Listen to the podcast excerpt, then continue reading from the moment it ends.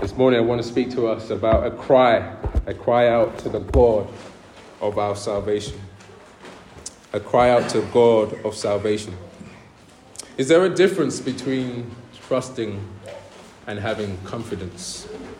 Is there a difference between trust and confidence? There are the two are so closely linked and we often interchange them, don't we? We use them synonymously. Um, there, but there is a, a slight difference between trust and confidence. The definition of trust is a firm belief in the reli- reliability, truth, or ability of someone or something. And for a Christian, that someone is God, the God of the Bible.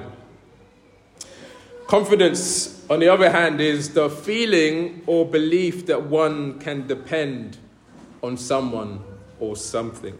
It seems very similar.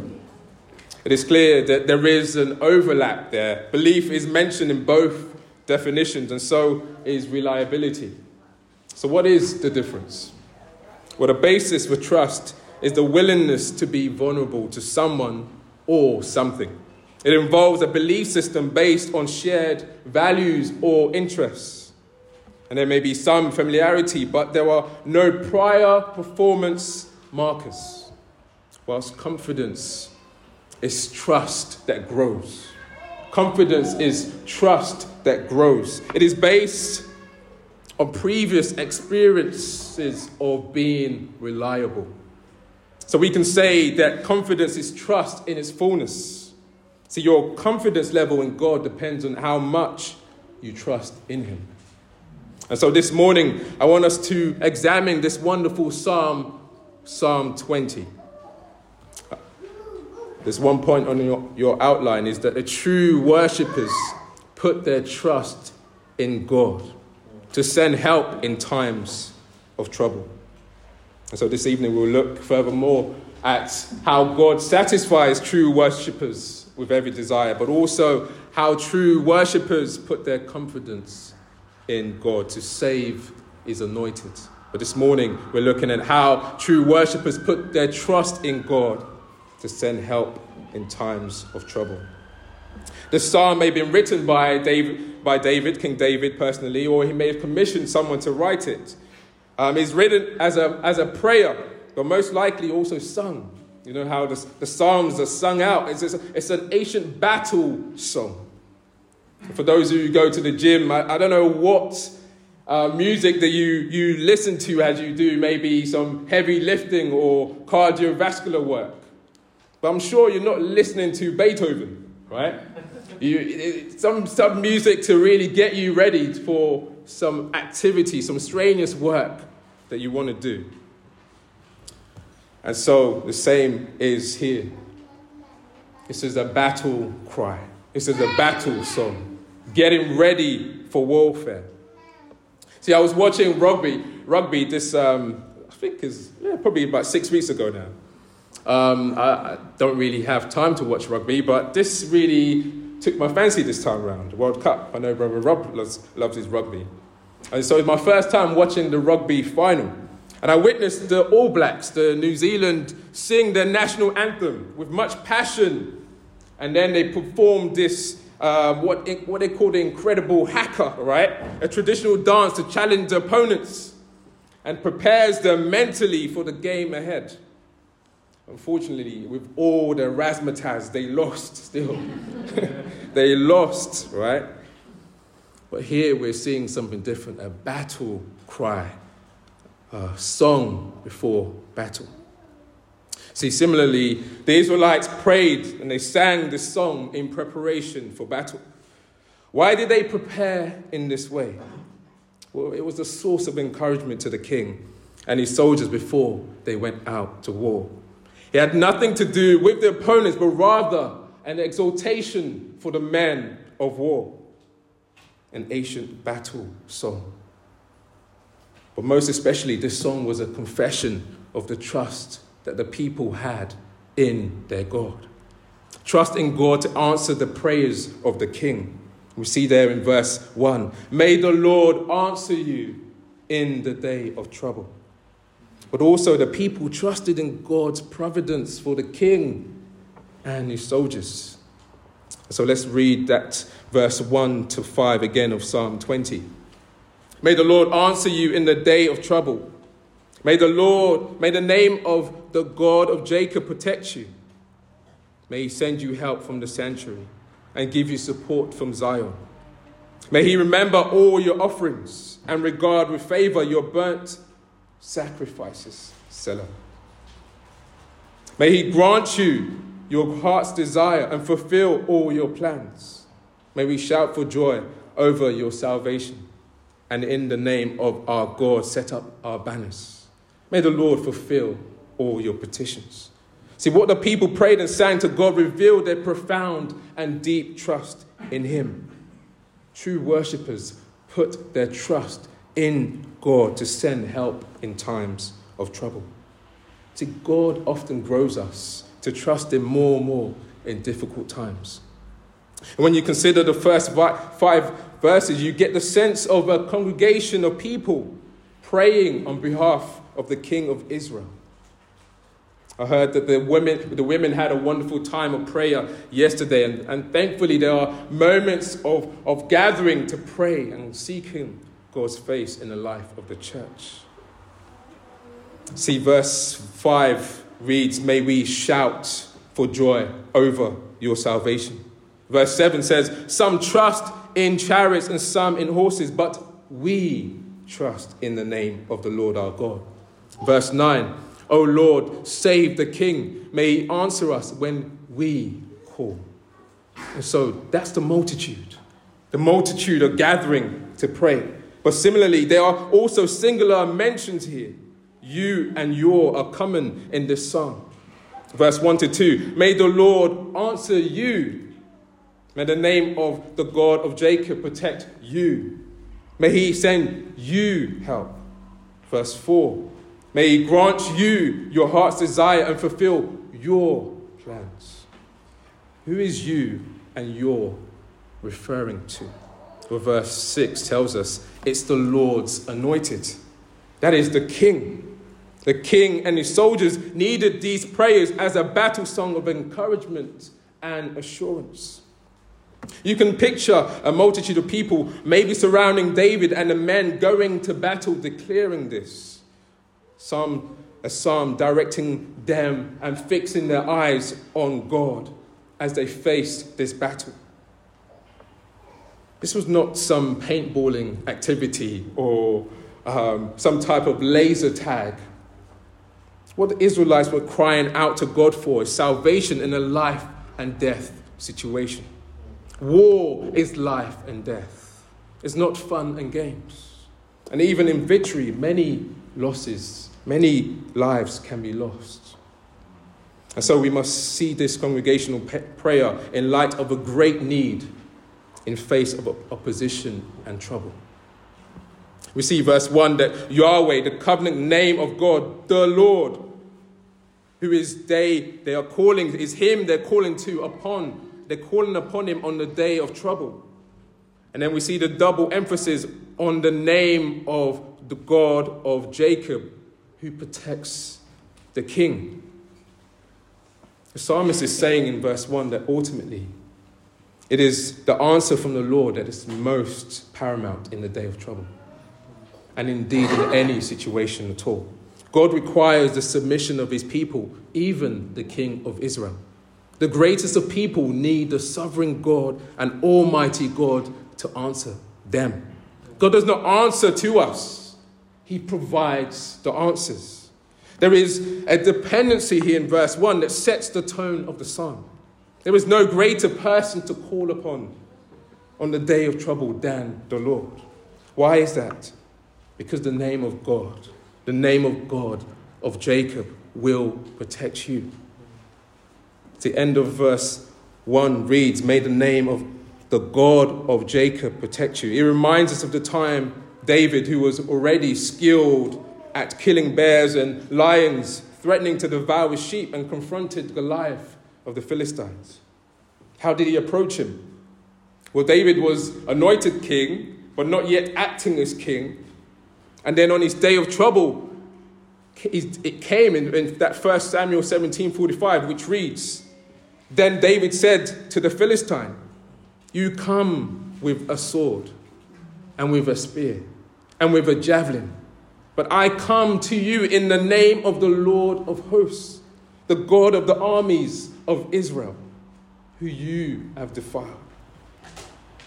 See, David's approach to trouble was primar- primarily his trust in the name of the Lord, the Lord of hosts, the God of the armies of Israel. So, the covenant God of Israel, the God of Jacob, who will protect you. The congregation prayed this king, this for the king, but also it's a prayer for us today. We're reminded in Proverbs 18:10, written by a future king, King Solomon. The name of the Lord is a strong tower. The righteous runs into it and is safe. What are these passages saying to us? Well, they're saying that God's name reveals his personal revelation to his people, his character, and his protection. See, knowing God as he has revealed himself enables us to trust him. God is revealed in Psalm 20 as the great protector of his people. And so in Psalm 20, verse 1, the people are interceding for the king that the God of Jacob may protect him. That is the God who initiates a covenant with Abraham, Isaac, Jacob, and stands with the king in battle. They are trusting God in prayer that he will answer him in his day of trouble. We can take lightly the trouble David would have been in in this warfare he was about to engage in. We don't know which particular battle it was. But war is blood filled. It's not without blood being spilt. It comes at a great cost bloodshed, injury, death. Very violent, very painful. This was not a prayer like, we pray that you have a nice day at work today, King David. No. As I said before, people's lives were on the line. Families' lives family ones could be lost. This was a fervent prayer to their God, to the King of the ages. Is there a day of trouble for you? No doubt there will be. Are you in the day of trouble now? Perhaps. What is your response? What are you doing? What will be your response when trouble comes? How will you respond? You need others to pray for you. You need others to stand with you in prayer. See, how will God protect the king, we ask, in this passage? Well, verse 2 to 3 helps us with this. May he send you help from the sanctuary and give you support from Zion. May he remember all your offerings and regard with favor your burnt offerings. The assembly are praying that God will protect him by sending help. Help from where? Help from the sanctuary and support from Zion. See, sanctuary here speaks of God's holy presence. What sets God apart? He's like no other because of his holiness. There is none holy as the Lord. There is none besides thee. Neither is there any rock like our God. There is only one sanctuary that you can call upon, only one place that you should know the presence of God Himself. See, support from Zion is referring to the city of God, Jerusalem. See, the people are requesting that God sends help from his holy habitation. They're calling on the Lord of hosts, a mighty warrior who is the commander of the spiritual armies. Why is this important? God's presence is like no other. He stands with his people. He has sent his son, Jesus, to be with us, to fight with us. Turn with me to Psalm 46 briefly. This wonderful psalm gives us more clarity and, and helps us to see what the name of God does how the name of God protects his people, and how he sends help from the sanctuary and gives support from Zion. Psalm 46 reads God is our refuge and our strength, a very present help in trouble. Therefore, we will not fear though the earth gives way, though the mountains be moved into the sea, into the heart of the sea, though its waters roar and foam, though the mountains tremble at its swelling. Selah. There is a river whose streams make glad the city of God, the holy habitation of the Most High. God is in the midst of her. She shall not be moved. God will help her when morning dawns. The nations rage and the kingdoms totter. He utters his voice and the earth melts. The Lord of hosts is with us. The God of Jacob is our fortress. Selah. Come behold the works of the Lord, how he has brought desolations on the earth. He makes wars cease to the end of the earth. He breaks the bow and shatters the spear. He burns the chariots with fire. Be still and know that I am God. I will be exalted among the nations. I will be exalted in the earth. The Lord of hosts is with you. The God of Jacob is our fortress. So, the heart of this Psalm 46 is that we see the holy habitation of God, Zion. And because God is in the midst of the city of God, Jerusalem, the people are fortified. They are not moved. They are not moved in time of trouble. Verse 6 says, Though the nations rage, he utters his voice, the earth melts. God speaks and destroys the plans. People waging war against him and protects his people. Who is this God? Verse 7 says, The Lord of hosts with us is with us. The God of Jacob is our fortress. So keep that in mind as we look through Psalm 20. The Lord of hosts, the God of Jacob. See, brothers and sisters, there are many days of trouble. Some may spend their days decreeing and declaring so forth in 2024. It's not about the dec- decreeing and declaring, it's that God is with us in any situation. Are you facing physical health challenges? Are you facing the reality that each day that your body is not the same as it was 20 years ago? I certainly am. Are you bombarded with the waves of sin? Do you wrestle each day with a dominant and persistent sin that is troubling you? And you just can't get victory in this fight?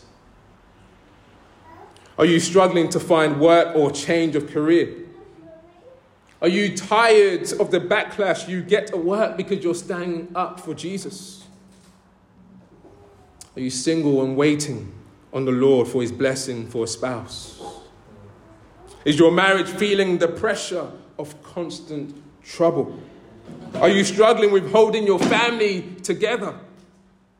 It's hard being a husband or a wife or being a parent. Are you growing faint in your walk with the Lord? Are you flagging and feeling exhausted by the many troubles and the waves that are coming, these times of trouble? Or have you fallen into times of pride? Are you feeling anxious for the new year to come? Maybe. Maybe there are plans you've made this year and you haven't achieved them, and 2024 seems a worrying time to come. See, whatever the day of trouble, true worshippers call on God in prayer. They cry out to God in prayer, the God of our salvation, and they trust that He will send help in time of trouble. See, this psalm is encouraging you to tell it to the Lord, put it in His hands. Lean on the, on the Lord. Do not lean on your own understanding, but look to God who can send you help. From where? From His sanctuary, His holy habitation, from His Zion. In 2016, I, I, I faced a moment a, a year after uh, my son was born, and you know, we were rejoicing. The Lord was so good to us. Uh, but back in, in my business as a pharmacist, Things were going downhill very quickly. Finances were running dry because just things were happening with the government closing down pharmacies. And there were times when it was very difficult as to, okay, well, let's pay the staff. I won't take a salary for a period of time. And it looked so bleak, like, well, this business has been existent for decades now, and it looks like I've taken over, and I'm eh, during my time it's going downhill. What's this, Lord? I thought, Lord, am, am I not serving you? I'd come home feeling anxious, worried, just actually terrible time. I was just always down. But I called out to the Lord. I said, Lord, I don't know what you're going to do, but not on my watch, Lord, right? Lord, help. That's all I could say, Lord, help. And each day, I dragged myself to work, not knowing what was going to happen, but trusted in the Lord. The staff weren't even aware, aware of it. But the Lord came through. The Lord grew my trust in Him. That in whatever situation, His purposes will stand. But we must not forget the lessons that we learn during the times of trouble. The Lord teaches us so many valuable things. And one of those things is to trust Him and to hold onto Him. Verse 2 the sacrifice of the king. So now in verse, sorry, um, verse 3, the multitude continued to pray for God to remember the offerings of the king and regard with favor his sacrifices. If we think back to 1 Samuel 13, Saul gave an offering that was unlawful, a sacrifice. He made a sacrifice that was unlawful. King Saul, he was to wait seven days right? The battle was there. He was meant, Samuel told him, Wait, I will come in seven days. I will make a sacrifice. The seventh day came. The people were deflected. His soldiers were running, about to run away, and, and Saul looked around. Samuel was nowhere to be. He took the law into his own hands. He made an unlawful sacrifice unto the Lord, a burnt offering when he saw the people were departing. He panicked. He forced the situation by disobeying God's command. This, this disobedience had huge ramifications to him. It was part of his downfall. Will you also panic in the day of trouble? Or will you trust in the God of Jacob? This was to show that there was an offering that, that was given by the king and sacrifices made that God did not approve of. See, sacrifices were made often the evening before the day of battle. And so, this prayer here in Psalm 20 is that God would delight in the offering and sacrifices of the king. See, we must pray that God's, that, that others would, would live a sacrificial life that honors the Lord. That's got to be our prayer. But then we must ask our, ourselves the same question Are we living a sacrificial life that's honoring the Lord? Or you, like Saul, making unlawful sacrifices? You give to the poor. You perform many righteous acts. You are generous, a good person. But this is a warning to you that apart from a relationship with, with God Himself and a heart that is truly surrendered to Him, that all the giving, all the good that you may do is not approved by God. The psalm gives us a Selah moment here. See, King David is taking us back to a time when he had to go to war. The people rallied around him, they prayed with him, they stood by him, and they were concerned for his welfare. There was something about the home crowd in sports. Could be basketball, could be football, athletics, the home crowds knows how to cheer their own. They know how to give support to their own. That extra cheer and support is of huge advantage to those that are taking part. And that's how it was for King David. I don't know about you, brothers and sisters. Have you grown in praying this year? Have you grown in praying for others? Are you cheering on your brothers and sisters in Christ? Seeking that the Lord will support them in time of trouble? Calling out to the God of Jacob? Or are you silent in prayer? I found this a rebuke to myself. I can do so much more, so much more to cry out to the Lord for others.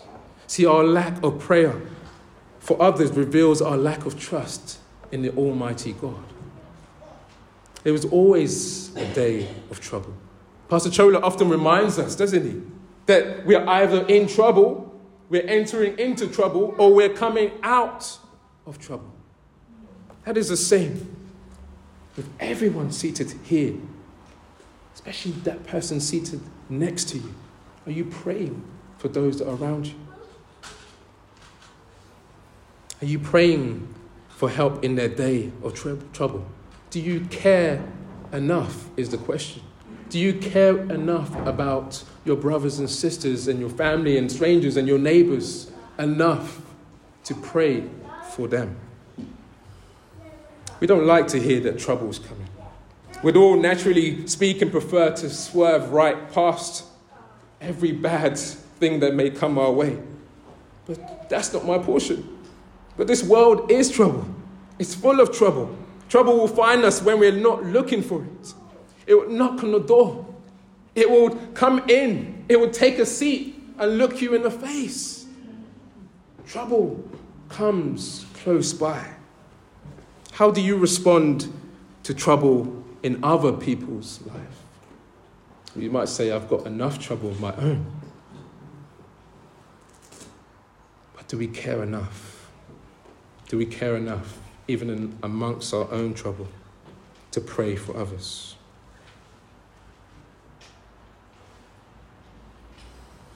Want you to read verse 1 to 3 again.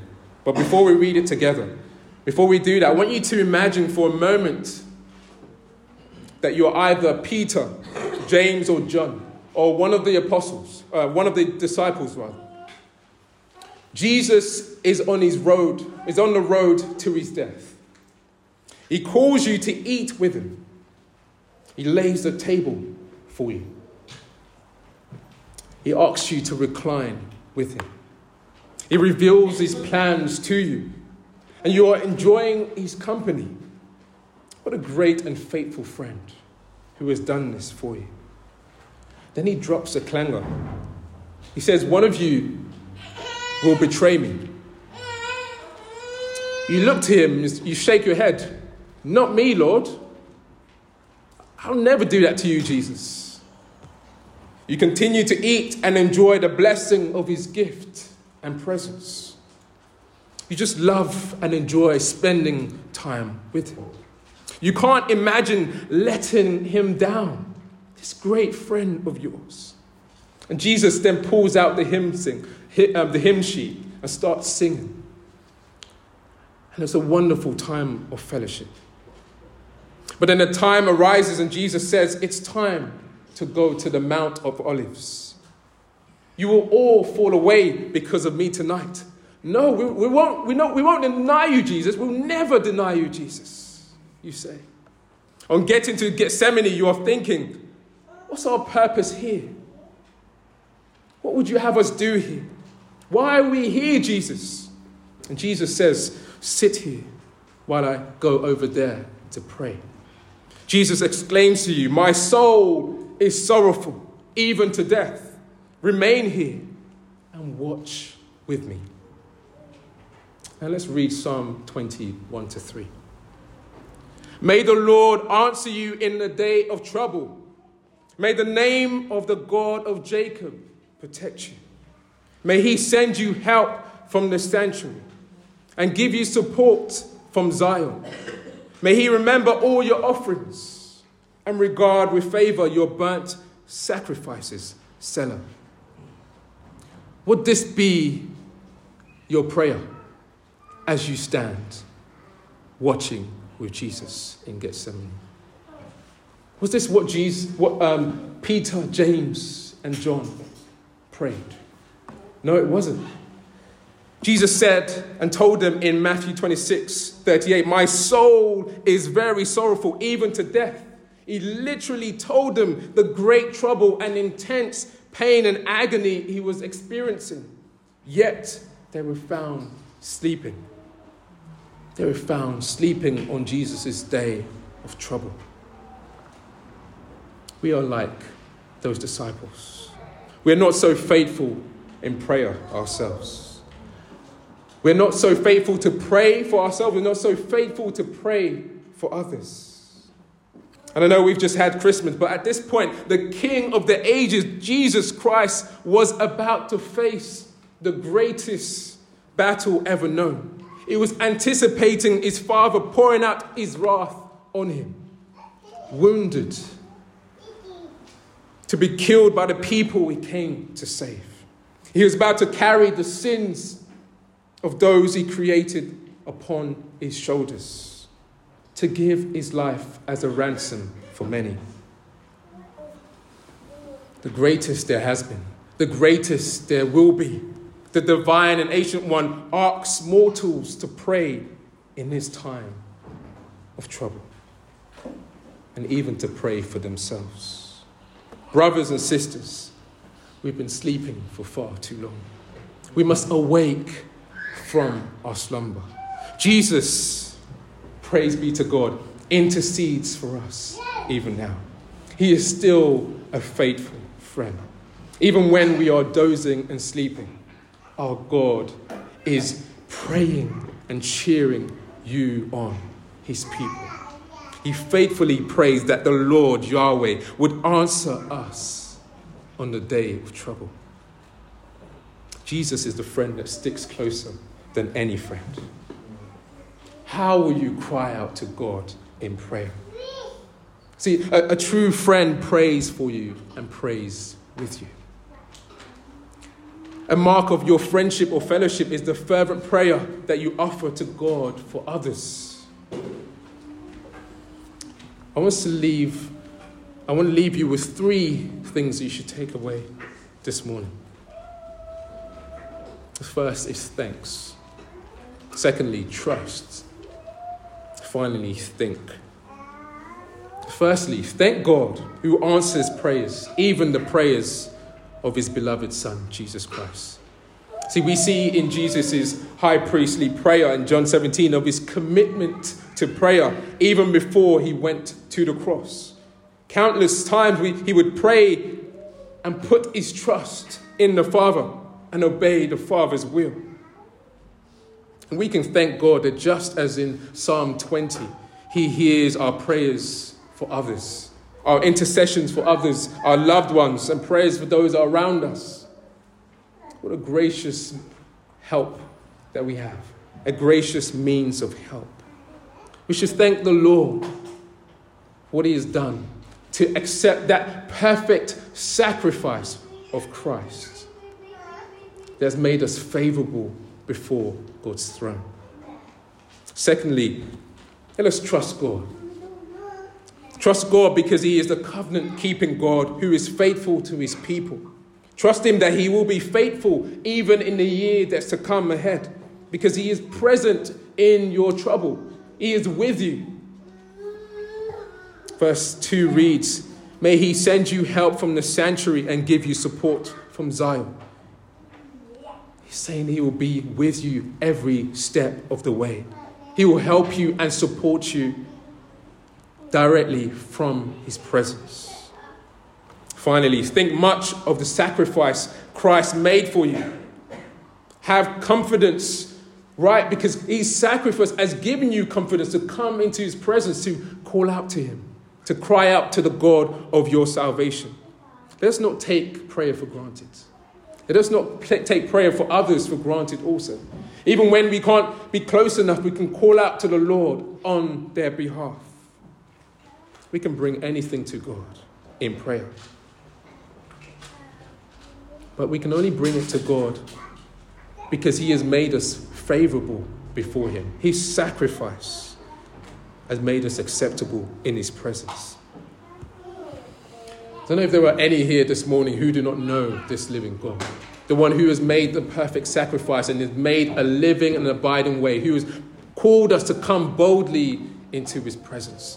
If you do not know this living God this morning, I, I will ask you and plead with you to call out to him. Call out to the God who saves and redeems his people.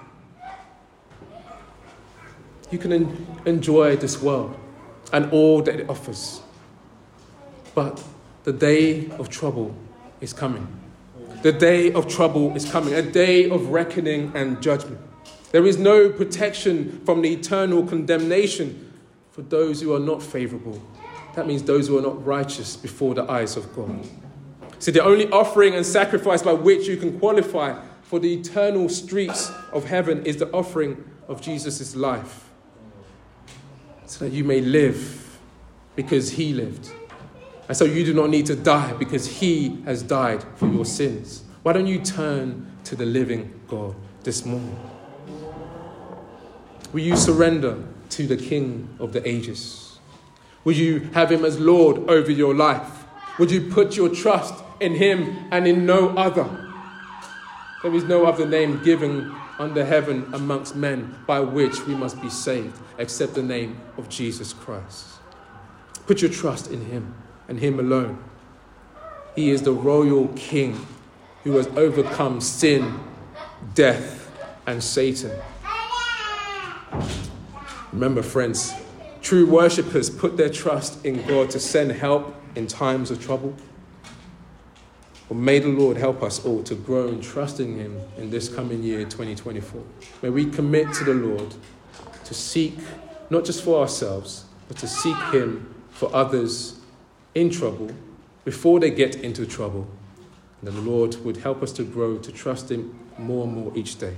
Amen.